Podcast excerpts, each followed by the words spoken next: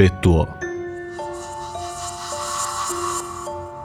Bizim eve yazın pek kimse gelip gitmez.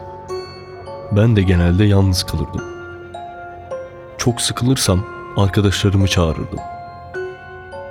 Bizim ev üç odalı ve bir odası da çok karanlık ve serindi. Ben de serin olduğu için orada yatardım. O gün arkadaşlar ile bizim evde toplanmıştık. Cin muhabbeti yapmaya başladık. Benim başıma da daha önce de böyle şeyler geldiği için arkadaşları korkutmak amacıyla birkaç şaka yapayım dedim.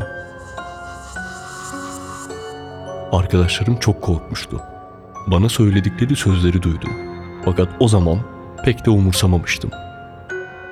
Söyledikleri sözler Allah sana da inşallah böyle şeyler yaşatır demişlerdi. Ben de daha önce bazı küçük olaylar yaşadığım için hiç umursamadım. Neyse, gece olunca arkadaşlarım gitti. Ben de serin ve karanlık olan odada yatayım dedim. Odaya girdim ve yattım. Uyuduktan yarım saat sonra hafif bir rüzgar hissettim. Odada ufak bir pencere vardı. O açıktı.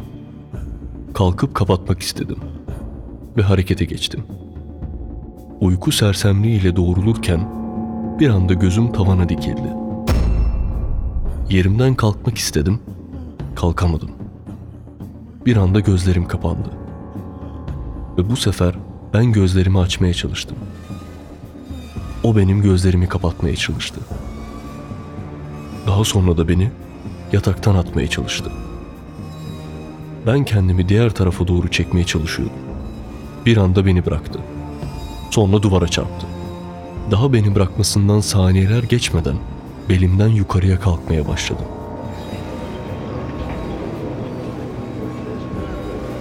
Ellerim havadaydı. Aşağıya düşmüyordum. Ellerimi de benimle birlikte havaya kaldırmıştı. Kapalı olan gözlerim bir anda açıldı. Karşımda bir çift göz gördüm. Kırmızı ve alev gibiydi. Sağdan sola ve soldan sağa kapak gibi kapanıp açılıyordu. Bedenime ve bütün organlarıma sanki çiviler batıyormuş gibi hissediyordum. Beni öldürecek diye çok korkmuştum. Normalde dua ezberleyemem ve pek sık da dua okumam. Ama beni yukarıya kaldırırken bir anda şu an bile tam hatırlamadığım bir dua okudum. Duayı okur okumaz beni yatağa fırlattı. Sersem gibiydim.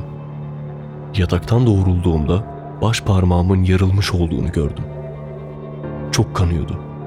Açılan yaradan kemiğimi bile görebiliyordum. Kendimi o korku ile hemen dışarıya attım.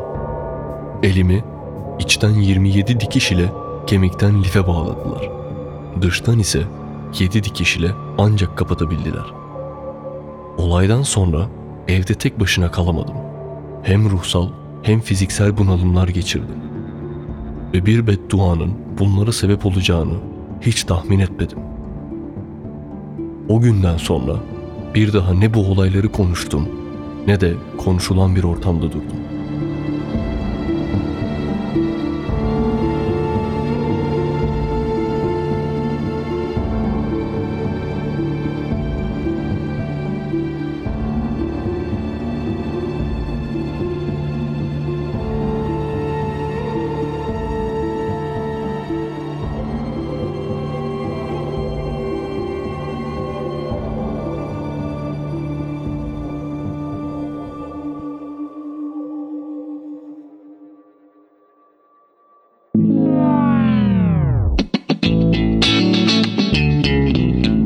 Podcast.